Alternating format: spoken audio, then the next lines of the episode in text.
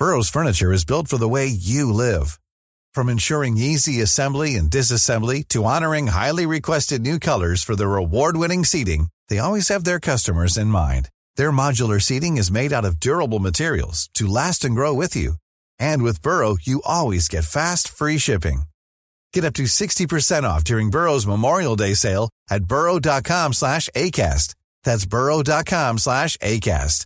burrow.com slash ACAST. Millions of people have lost weight with personalized plans from Noom. Like Evan, who can't stand salads and still lost 50 pounds. Salads generally for most people are the easy button, right? For me, that wasn't an option. I never really was a salad guy. That's just not who I am. But Noom worked for me. Get your personalized plan today at Noom.com. Real Noom user compensated to provide their story. In four weeks, the typical Noom user can expect to lose one to two pounds per week. Individual results may vary. How will the current pandemic change our democracy? Will we end up being less divided? And what might happen to the 2020 election? Most of us may be absentee voters, but could barriers to full voter participation be put in the way? And is this moment an opportunity for more constructive civic engagement? Somehow I'm worried that it won't be. Or will we still have the name calling and outrage that plagues our public debate today? The coronavirus pandemic and democracy reform with four podcasters Juleyka Lantigua Williams, Kara Ong Whaley, Mila Atmos, and Lee Drutman. For a long time, we've understood that the economy is rigged and that our politics is broken, and there was a sense that we couldn't do anything about it. But I think we now realize that the stakes are too high not to do anything about it. And this is not a moment for staying silent. For quite some time, our politics has been nationalized. And this could be a moment where responses are really happening at the state and local level um, to denationalize politics.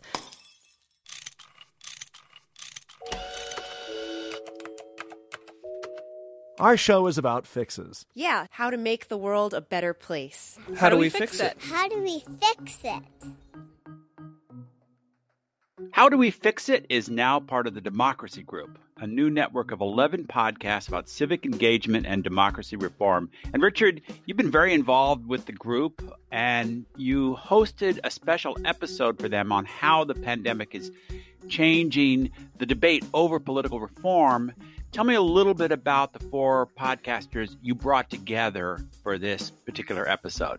The first of the four, Jim, is Juleyka Lantigua Williams, who is the host of the award winning podcast 70 Million, which is about the impact of prisons and jails on the lives of local people, as well as the impact of the criminal justice system. Kara Ong Whaley is Associate Director of the James Madison Center for Civic Engagement at James Madison University. She's the host of Democracy Matters. Lee Drutman is an author, researcher, and a guest on a recent episode of How Do We Fix It? His newest book is Breaking the Two Party Doom Loop. Lee is the co host of the podcast Politics in Question. And Mila Atmos also joins us. She's a columnist and host of Future Hindsight, a podcast on civic engagement. So the podcast was produced for the Democracy Group, but here you've taken some pretty in depth excerpts from that. And we'll be back to discuss those after the show. Yeah, and maybe even debate them too. Here we go. Democracy is very much a group activity. Inside, we come together to debate, to discuss, do the work of government, and make laws. Outside, at least sometimes, we protest and hold rallies. But much of this is not possible right now. Social distancing presents a tremendous challenge to the work of people who want to reform democracy. In this episode, we're going to look at the barriers and the opportunities as we deal with the COVID pandemic.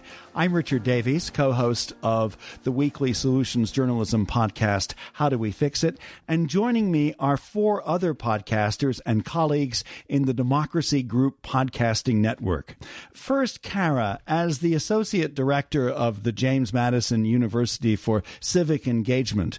Uh, you're very much involved in this whole question of democracy reform. So, how do you see this strange moment that we find ourselves in? Thank you so much. You know, certainly this is going to be a defining or key inflection point uh, in our democracy and and in our society. You know, we already knew before this crisis that we had high levels of socioeconomic um, and racial inequalities in our society, and I'm concerned about how this will exacerbate those inequalities and who has access to policy and decision making processes. Um, so that's one thing that you know we are we are really trying to think about is how do we, in a time of physical distancing, how do we ensure that we can be more inclusive of voices who traditionally have not been at the table um, and and may at this time be be struggling even more um, uh, in terms of in terms of access. This is a pretty broad question, so anybody else want to jump in? Sure, I'm happy to chime in. It's something that as someone who's been working in criminal justice reform for over four years, I think about a lot, um, which is about how incomplete our democracy is because we are really comfortable with having you know, 2 million plus citizens and residents and people who would be contributing to our democracy just completely away, disenfranchised, unable to vote. Even when they do return, they're still denied the right to participate fully in our democracy through the vote. And so I feel like COVID, the pandemic, the fact that we have had to rethink what it means to still be active in our democracy making um, has really brought to bear not just the inequities and the inequalities, but also the necessity to have a much more active uh, sense of democracy as a verb, democracy as an, as an action that we can all be part of. Lee Drutman, in your recent article, you talk about how hyperpartisanship has made the coordination of a national response to the COVID pandemic so much more difficult. Well, if you look at the fights that Trump has been having with the Democratic governors, in a normal time, you would expect the governors and the president to work together and for the country, frankly, to come together and to unify.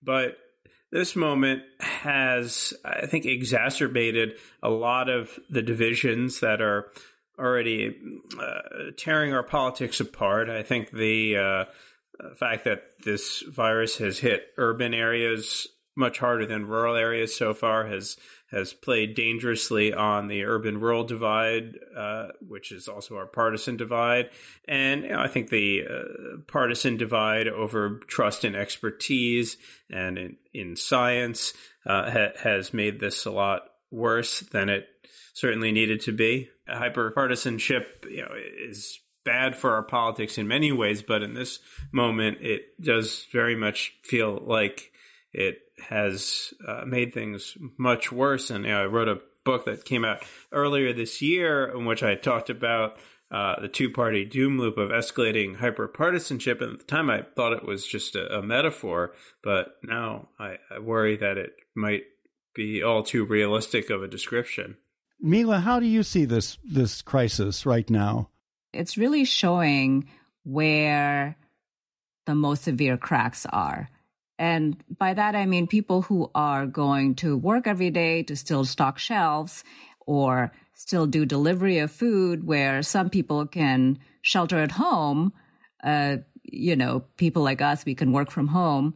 But for many people, there is no choice. I saw a picture of rush hour in New York City and the subway was totally full. So this whole crisis is is affecting uh, many people in in much more dramatic ways than others, especially those who have to go to work and, and are also in uh, crowded cities and use public transportation. Right, right, right, exactly. And I think this is really you know one of the things where I feel like we're starting to understand more how much we rely on them to work in these jobs. And I think a lot of people would normally say, oh, you know, we don't need to pay them $15 an hour or whatever it is. But now actually we should think about giving them hazard pay because if anybody is at the front line, it's these people who have to be out and about and are in contact with people every day, all day.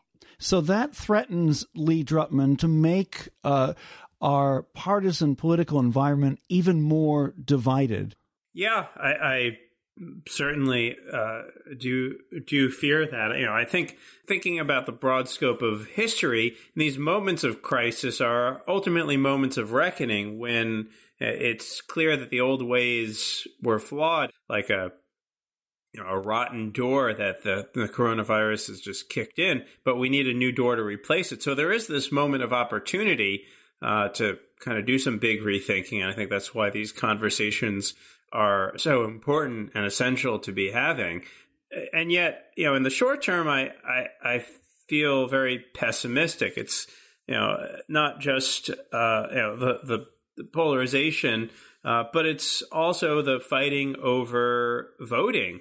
Uh, we are going to have an incredibly contested November election as President Trump has decided that voting by mail is somehow a bad thing, even though he himself votes by mail. And so states are going to be scrambling to, to ramp up their ability to handle a large number of uh, absentee ballots. Uh, there will be all kinds of inequities in that. Uh, the, the results could be disputed. Kara, this this voting crisis, this threat to the election of 2020, is that something you're dealing with on your podcast, Democracy Matters? Yes, there are a lot of questions, and I think this this also goes back to the hyperpartisan nature of our political context. Because now, when we talk about vote by mail, for example, we're already seeing that just saying those words has now uh, a partisan context and a partisan meaning, right? There's already been um, the politicization um, uh, and and of this question. Um, I think we're also going to need to talk about questions about how we are going to get the right information to people. Um, you know, I work most directly with students, which um, are a traditionally uh, low turnout population, um, and students also tend to be privileged, at least most of them do, in the sense that they have a choice to vote either where they go to school um, or wherever their quote unquote permanent address may be, right? So there's there's already you know some disparities there in terms of trying to get them the correct information, um, uh, correct technical information, and then we also have you know the the motive you know mo- we have to overcome motivational barriers to voting um, because they don't necessarily see themselves represented in the process. But we're seeing a lot more challenges to ensuring full full participation. Uh, Juleyka's podcast, 70 Million, is all about what's broken inside our prison and criminal justice system here in the U.S. Tell us, Juleyka, what's changed as a result of, of COVID 19? a few things have changed. Um, I think that unfortunately, COVID has really put the spotlight on the overall risk as a society that we take. And because this has to do with our health, right? With our vitality, with our, literally with our lives, it has really put it in stark perspective how warehousing people in confined environments, in poor living conditions, with, you know, lacking medical attention, lacking proper nutrition, that now poses a real risk to the rest of us that our incarceration systems, from the local and county jails to the state jails to the federal jails, is now posing a massive uh, public health risk to the rest of us. We're also looking at the cost, right? Because now we're comparing, you know, what is the cost of housing someone in a federal prison? It's over $100,000, right? Versus the cost of the student loans, you know, versus the cost of a public state university versus the cost of a training program. And so now there are people looking at the numbers and saying, this just doesn't make fiscal sense for us to be maintaining this system. And then when we sort of like pin it down to, for example, the epicenter of the epidemic, which is New York City, we look at the example of Rikers Island, right? So Rikers Island is a notorious jail. It's, you know, one of the worst places to be housed when you are waiting trial. Now, there are people now at Rikers Island who contracted COVID by merely being unable to pay for bail to go back home and await their trial that is unconscionable on one level, but it again, it exacerbates the danger to the public health. Juleyka, are there examples of prison systems or jail systems that have been worse or, or perhaps better than others in regard to uh, the, the, the pandemic outbreak? We have seen that counties have said, okay, we're going to send you back home. You don't have to await trial. You don't have to make bail. Go back home because you're otherwise, we're going to put you basically in at risk for getting this. And so there hasn't been even any national guidance coming from the administration about how we can mitigate the potential exposure that people can have from uh, the, the packing of, of populations in, in jails and, and prisons. Another group where uh, COVID can have catastrophic consequences are people who live paycheck to paycheck. Uh, Mila, on Future Hindsight, you've been speaking with experts who are working to help people at the greatest risk. What are they seeing? So what they're seeing is that um, a lot of people are unbanked. I think the people who live paycheck to paycheck, many of them don't even have a bank account, or many of them did not file taxes in 2018 because they made so little money. Uh, so I know that uh, if you did file in 2018, probably you have already received your $1,200 check from the government, but that's basically, you know, a forward rebate for your taxes uh, it's not actually, I don't want to say handout, but it's not actually something that's just given to you. And really, what we need is we need a giant bailout. Even uh, Barry Dillard said, you know, everybody just needs a bailout and everybody needs to be given the money. One of the ideas that Stephen Pimpare had at the University of New Hampshire is to help people bank through the post office. And that used to be a thing in the 50s and 60s. And we could bring that back. And this way you could much easier with people who are unbanked, who are now actually most of the time at risk because they bank with uh, payday lenders, you know, who cash their checks for a fee. Uh, and then you could drop money to them immediately, you know, in a way that you could get your rebate, your future rebates right now for people who do have bank accounts. Those are two really constructive suggestions. Uh, we're talking about democracy in the time of COVID 19, a podcast series from the Democracy Group Podcast Network. Uh, I'm Richard Davies from the Solutions Podcast, How Do We Fix It? I'm joined by Mila Atmos of, Future Hindsight, Juleyka Lantigua Williams from 70 Million, Kara Ong from Democracy Matters, and Lee Drutman from the podcast Politics in Question. Ryan Reynolds here from Mint Mobile. With the price of just about everything going up during inflation, we thought we'd bring our prices down. So to help us, we brought in a reverse auctioneer, which is apparently a thing. Mint Mobile unlimited premium wireless. Ready to get 30, 30, bit to get 30, bit to get 20, 20, 20, bit to get 20, 20, bit to get 15, 15, 15, 15 just 15 bucks a month. So, Give it a try at mintmobile.com/switch. slash $45 up front for 3 months plus taxes and fees. Promo for new customers for limited time. Unlimited more than 40 gigabytes per month slows. Full terms at mintmobile.com. Hiring for your small business? If you're not looking for professionals on LinkedIn, you're looking in the wrong place. That's like looking for your car keys in a fish tank. LinkedIn helps you hire professionals you can't find anywhere else, even those who aren't actively searching for a new job but might be open to the perfect role. In a given month, over 70% of LinkedIn users don't even visit other leading job sites. So start looking in the right place. With LinkedIn, you can hire professionals like a professional. Post your free job on linkedin.com slash people today. Let me throw out a question and see who answers it. And that is, in what ways could this pandemic be an opportunity as well as a disaster? There's a sense after a crisis that we can't go on the way that we've been going on. And you know, I think it does create a, a tremendous opportunity. But you know, a lot of that opportunity depends on what we do. There are these brief windows in, in politics in which things seem uncertain and the range of possibilities can suddenly expand.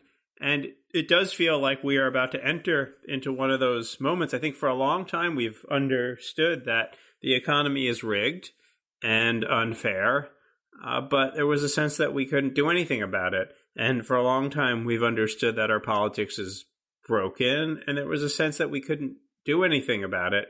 Uh, but I think we now realize that the stakes are too high not to do anything about it. And th- this is a, a moment in which a lot of people are just tremendously engaged in what's happening in the world around them because everybody realizes that what happens beyond their lives affects their lives. And this is not a moment for staying silent. Yeah, I'd like to add to that. This is Juleyka from 70 Million. Um, and it's, it's, for me, it's really clear that there was a whole group of American citizens who have known for decades, generations in some cases, and who have lived through the inequalities, but who have never had the power or the position to be able to do something about them. And so we have an opportunity here to bring people to the table and to leadership positions who have lived through the inequalities, who have found ways through just sheer resiliency to make do and to not only strive but thrive through poverty, through unequal educational systems, through, you know, a crime bill that decimated millions of families in the United States. So I think that we need to take a hard look around and find people who have become experts in solving the problems that have come to light. Where I think we might become really wasteful is in our tendency to intellectualize things. And so I'm really scared about a lot of millions of dollars being spent on studies and research and trying to understand the psychological, emotional impact. All of that is really, really important, but it's not, it doesn't rank in my, in my opinion, compared to restoring people people and making them whole again and making sure that they get past COVID and land in a better place. Let me ask Kara to respond. Uh, you're with the James Madison University Center for Civic Engagement. Uh, how do you react to what Juleyka said? I completely agree with with much of what Juleyka said, and I was also going to provide another perspective you know, for for quite some time, our politics has been nationalized, and this could be a moment where responses are really happening at the state and local level um, to denationalize politics. This is an opportunity to bring local leaders into that decision making process, um, and and to include communities who have traditionally been left out. We do have good evidence that when we look at local politics, public opinion on on a, on a, number of issues aren't as polarized as they are at the national level.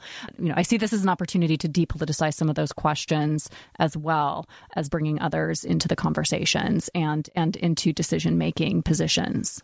Mila Atmos of Future Hindsight, how do you see the, the, the potential for opportunities from this crisis? Well, there's so many opportunities, right? I think one of the things that um, we really have an opportunity with, which I was really surprised by, is, uh, is in housing the homeless, because that is an extremely vulnerable population that we have not paid attention to at all. But in the last stimulus bill in the CARES Act, there was $4 billion allotted to housing the homeless, whereas just you know a few months ago we were rounding them up and imprisoning them depending on where you live. So i think that's really important and i think if we can make strides in having more funding for housing that would be terrific. So we are talking about the impact of covid on civic engagement um, and political change and i just wondered whether there's anything from this crisis, any of you, that surprised you. Yeah, I feel like, and of course, I didn't know this until it happened. I feel like I actually had a level of immigrant naivete about the power of my adopted country. I, you know, I came to the States when I was 10 with my parents seeking the American dream, and I have to to every extent possible attain that. I have a world class education. I own my own business.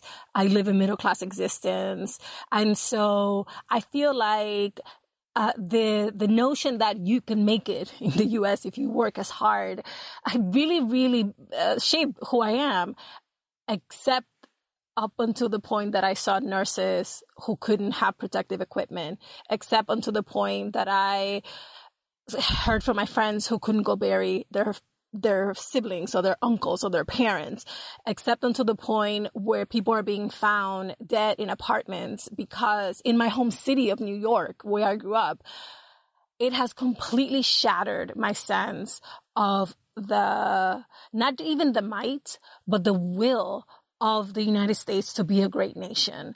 And that to me has been completely heartbreaking because I bought into it. I bought into it and I worked through college, through grad school, you know, like did all of the things and made all of the sacrifices that you're supposed to make so that then you come out on the other side with a kind of existence that strengthens the country right? And this has completely upended my sense of that ideal. It's it's a very profound response. Anyone else want to add to that? This is Mila. I think what was really surprising to me is the sheer incompetence of the government because I thought, you know, Trump really, really wants to win re-election. And I thought that because of it, he would mount a government response that is so forceful and so good that people would have no choice but to elect him again. And it would be one of those things where it was a side effect, you know, a side effect of him wanting to win the election that he would have a proper response. And I, it's incredibly infuriating um, and sad. And everything that Juleyka is saying is so true. There's so many stories. And I have to say that as an Asian American, to now live in an environment where Asian Americans are being attacked because everybody thinks that we're Chinese and we're not, obviously, all Chinese. Um, it's uh, it's really scary. I didn't think I was going to see this kind of time in my life. That was Mila Atmos from Future Hindsight. We also heard from Kara Ong Whaley, uh, who is the host of the podcast Democracy Matters, Lee Drutman from Politics in Question, and Juleyka Lantigua Williams, host of 70 Million, podcast about jails, prisons, and the criminal justice system. And now, our conversation.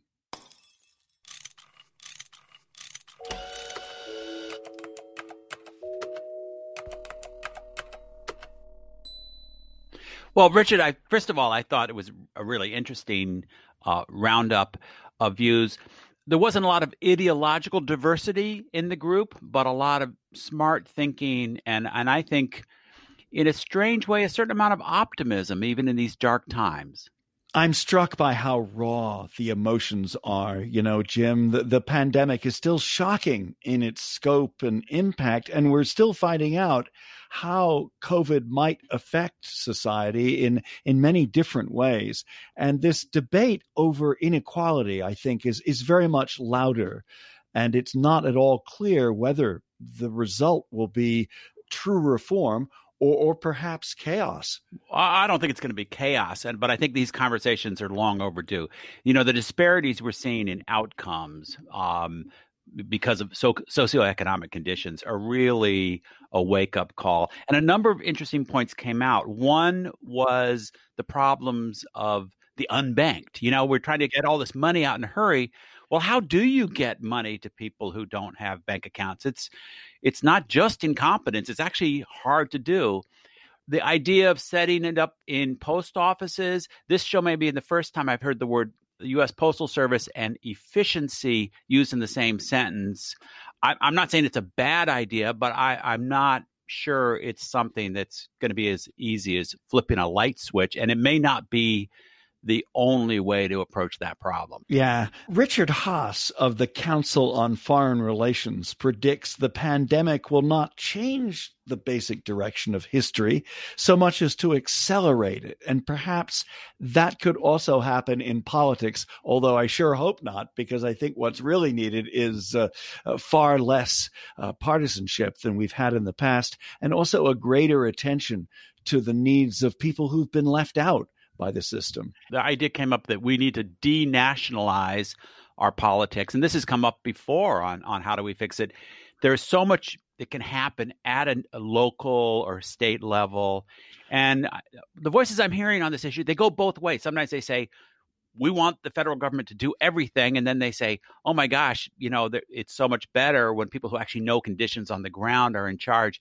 We need some combination of a competent federal government which unfortunately we often don't have today but also some respect for local variation. Not every state needs to respond to this um, in the same way and it's not helpful when people look at the country and they divide it into sort of red states and blue states and they kind of pick teams and they're almost rooting for the other team to fail. And I, think that's un American. And I think we should be looking for solutions together. And we shouldn't be judging people first by what party they're in. Right. And and one hopeful note to end with, perhaps, is that great crises can change the rules of the game and our attitudes about what is possible in our politics much more quickly than we might expect. Yeah, I like that idea that you know a, a crisis can open a window of opportunity. I would have added that they, those ideas don't all have to be ideas from the left. You know, there's an awful lot that we're learning right now about the way well intentioned regulations have actually crippled us in our response. You know, it was so hard to get a, a lot of PPPs out there because of very well intentioned FDA rules that they were slow to re- relax, or when you know distilleries started trying to make their own uh, alcohol based hand sanitizers, they were shut down for a while by the FDA. Again, rules that made sense in sort of peacetime that didn't make sense in this kind of pandemic wartime. So there's a lot that maybe we can do including loosening up rules that make it hard for mm-hmm. poor people, marginalized people, immigrants to get jobs and start businesses. So I think the right and the left, maybe they should stop fighting so much and come together and they might agree on more than they think about where maybe we need new rules in some areas, but maybe we should be relaxing some regulations in other areas. Jim, you may be shocked by this, but I'm going to leave the final word to you. That never happens. it's How Do We Fix It? I'm Richard Davies. And I'm Jim Meigs. And our producer is Miranda Schaefer. We're a production of Davies Content. Check out what we can do to make your podcast sound better at daviescontent.com. Thanks for listening.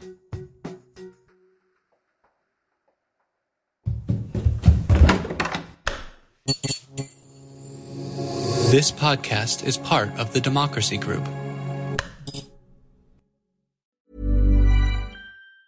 Normally, being a little extra can be a bit much, but when it comes to healthcare, it pays to be extra and United Healthcare makes it easy with Health Protector Guard fixed indemnity insurance plans. Underwritten by Golden Rule Insurance Company, they supplement your primary plan, helping you manage out of pocket costs without the usual requirements and restrictions like deductibles and enrollment periods. So when it comes to covering your medical bills, you can feel good about being a little extra. Visit uhone.com to find the Health Protector Guard plan for you.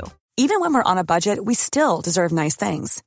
Quince is a place to scoop up stunning high end goods for 50 to 80% less than similar brands. They have buttery soft cashmere sweaters starting at $50, luxurious Italian leather bags, and so much more. Plus, Quince only works with factories that use safe, ethical, and responsible manufacturing. Get the high-end goods you'll love without the high price tag with Quince. Go to quince.com/style for free shipping and 365-day returns.